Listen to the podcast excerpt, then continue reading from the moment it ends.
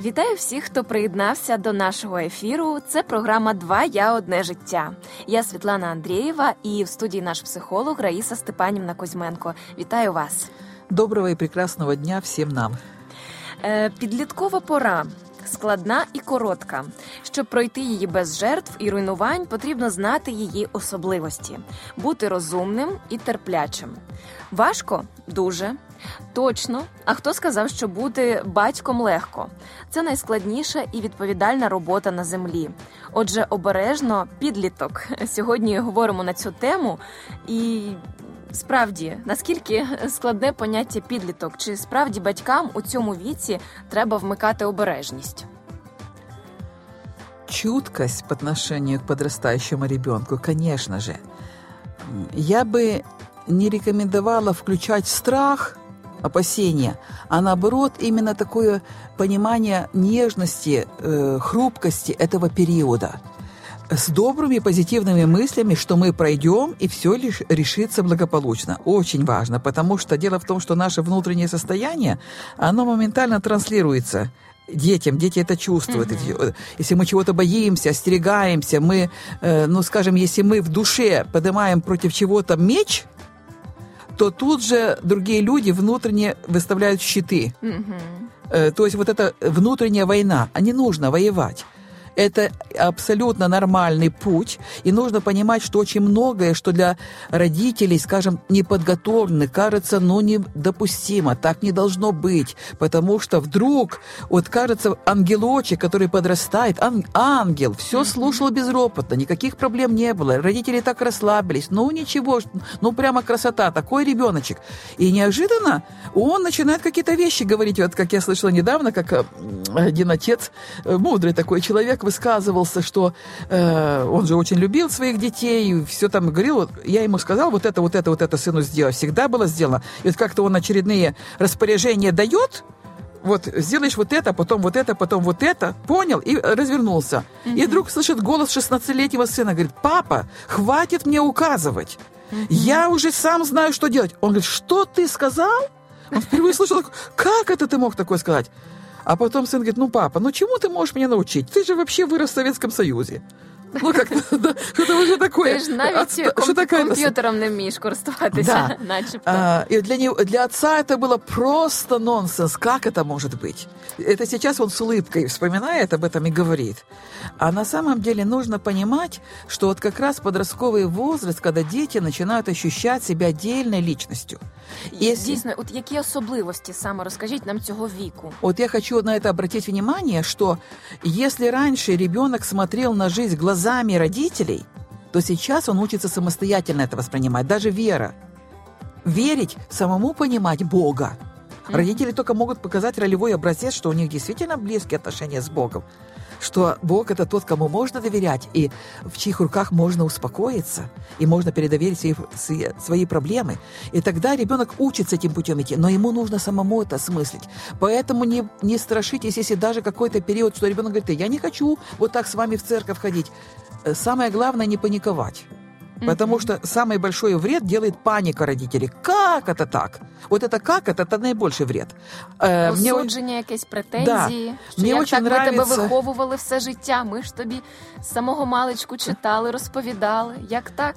Э, на самом деле это нормально. И вот этот процесс становления, переосмысления, скажем, некий подростковый бунт.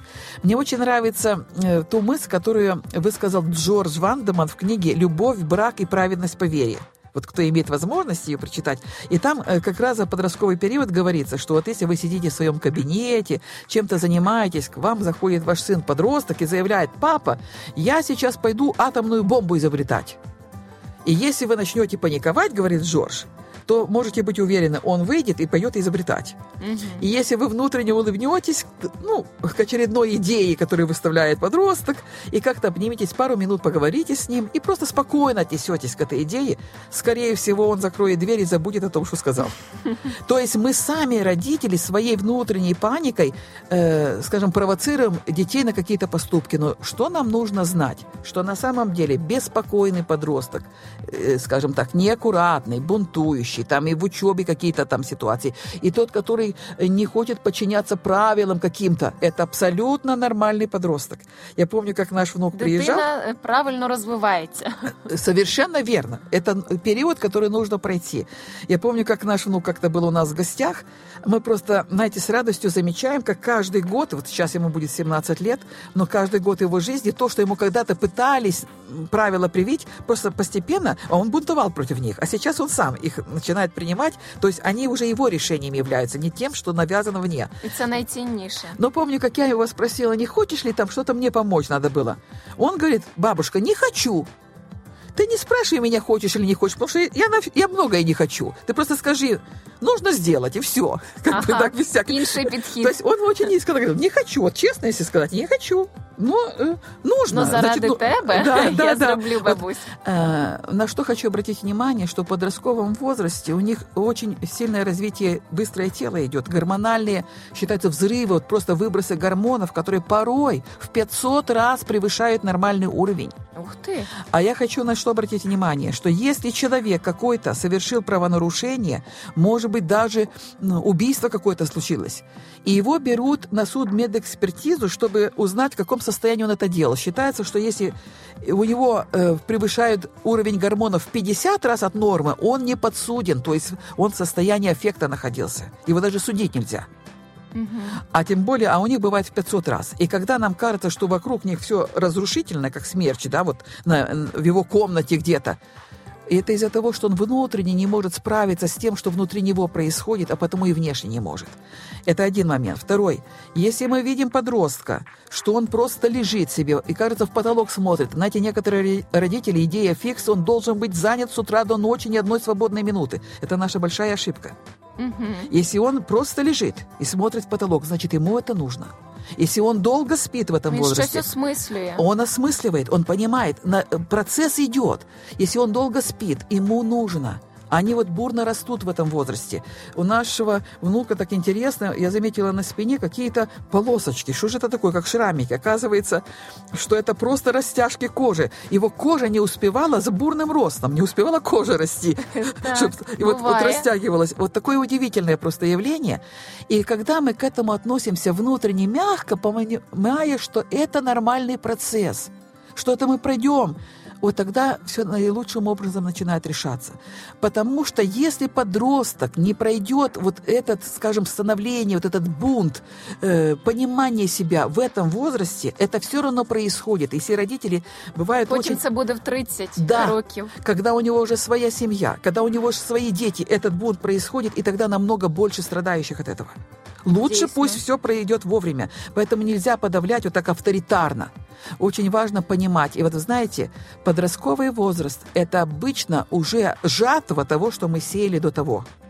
И порой родители бывают шокированы тем, что они видят. Но тут нужно вот просто такое смирение перед Богом. Э, Если мы в чем-то поступили неправильно, умение и попросить прощения за какие-то свои поступки, да, за какие-то неправильные слова. Так, ось Потому хочу что запитати, яку лінію поведінки обрати батькам ось цей період? Що, як себе поводити, що робити, що говорити? Очень доброжелательными быть. Понимая, что это нормальный возраст. Вот одну мысль только хочу вам сказать. Одна э, замечательная просто женщина, очень мудрая мама, она описывала, как ее дочь ангел, как мы говорили, ангелочек, такая музыкальная, поющая девочка, исполняющая только классические произведения, в подростковом возрасте превратилась, ну не скажу в кого. Она говорит, компания непонятно какая, приходила к ней друзей, музыка непонятно какие звуки. Она говорит, я была сначала в ужасе, ой, что происходит, но потом она знала, что это нормальный процесс. И она говорит, у меня порой руки тряслись, но я пекла блинчики, несла там, угощала всех этих людей, друзей там ее. И понимала, это нужно прожить, просто это нужно прожить, это временно, это временно, это пройдет. И опять прошло время, и она превратилась в этого большого, уже большого ангела который радует маму и всех окружающих своим прекрасным пением. І все глубиной стало музыки. Да, оно отошло. Это как процесс, который нужно пройти. Просто, я, если кто-то из нас проходит эти процессы, я просто прошу вас, посмотрите на это тоже добрым взглядом. Не пугайтесь, это временно. Потому что есть самое, эм, скажем, опасное, это не стать на тропу войны с подростком. Когда мы начинаем с ним воевать, а кто э, главный? вот это, так. и будешь делать то, что я тебе скажу. И вот чем это чревато? Э, Что если мы стали на тропу войны, это полный проигрыш. А подросток в своем отчаянии может уйти в зависимости, он может уйти в наркотики, он может уйти в алкоголь, разные виды зависимости, которые там найдутся друзья, которые примут его таким, какой он есть, без претензий. Если родители только предъявляют претензии, это очень серьезно. И поэтому, э, как бы вот мой, э, мое такое пожелание, просто призыв к родителям, посмотреть на это мягко. И если, допустим, вы были авторитарными родителями, особенно, может быть, порой это со стороны мужчин, то есть, э, когда с мнением ребенка не считалось, когда его голос никто никогда не слышал, его, на его потребности не обращали внимания, всегда было «я сказал, значит, так и будет». А вот сейчас, допустим, это часто случается, в подростковом возрасте вырос ребенок, а он, вы чувствуете, что то-то проблема есть, а он молчит. Вы спрашиваете, что случилось, а он молчит. И вот эта пассивная агрессия в ответ, а что ты сейчас можешь сделать? Вот ты, который всегда только стучал кулаком по столу и говорил, замолчи, я не хочу тебя слушать. Что ты сейчас? А, вот, а теперь я молчу. И что? Но Это на подсознательном уровне. И вот мудрые родители, э, есть такой замечательный автор Гарри Чепмен, у него есть книга «Пять путей к сердцу подростка». Там очень ценные советы есть. Запам'ятовуйте, дорогі говорит, друзі. э, Гарри Чепмен «Пять путей к сердцу подростка». Он говорит, что тогда мудрый отец, который реально, действительно хочет помочь своему сыну, он зайдет к нему и скажет, «Сынок, Пожалуйста, прости меня, что я раньше не слушал тебя, не уделял тебе внимания, был очень занят, слишком занят чем-то своим. Я хочу тебе только сказать сейчас, что если ты захочешь со мной поговорить, я готов тебя выслушать, мое сердце открыто для тебя, и просто развернуться и уйти. Вот эта одна фраза может постепенно растопить вот э, тот лед, который создался вокруг сердца ребенка, потому что ему очень плохо. То есть никто из нас не ведет себя плохо, если нам внутри хорошо. Если подросток ведет себя плохо, ему в душе плохо. И нам важно не давить его просто, потому что мы проиграем. Еще раз прошу, уйдите с войны, с тропы войны. Э, э, Взрослые должны проявлять мир, должны проявлять любовь, понимание. И только миром, не холодом, а теплом можно обрести победу. Дуже дякую вам, дуже дякую, Раїса Степанівна, за такий детальний розбір, за гарні поради батькам, які е, не менше переживають, ніж їхні діти. Друзі, якщо ви переживаєте цей період, ви завжди можете звернутися і до спеціаліста. Якщо у вас якийсь особливий випадок, особлива складність виникла в стосунках з вашою дитиною. І, звичайно, ви можете звернутися до люблячого Господа. Діти, слухайтеся своїх батьків у Господі, бо це справедливе. Шануй свого батька та матір. Це перша заповідь з обітницею, щоб добре велося тобі і щоб ти був на землі довголітній. А батьки, не дратуйте своїх дітей, а виховуйте їх в напоминанні й остереженні Божому. Краще ніж Боже Слово і не побажаєш. З вами була програма Два я одне життя. Зустрінемося у наступному ефірі. Якщо ви хочете ще раз прослухати цю програму, ви можете звернутися на наш сайт radio.hope.ua.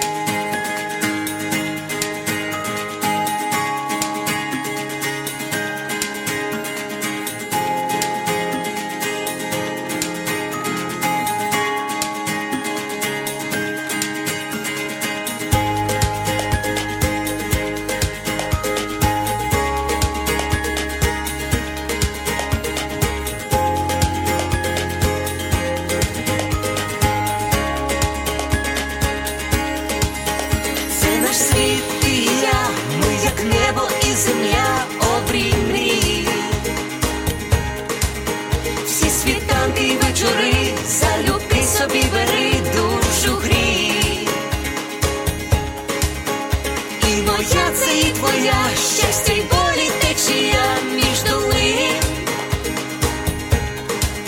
Чи ми різні, а вже ж та для двох без меж світ один. Один для одного тепер ми назавжди. Сім'ю створили разом я і ти. Кохати це різноманіття почуття і диво відкриття. Твоє одне життя, кохання одне на двох, і щастя одне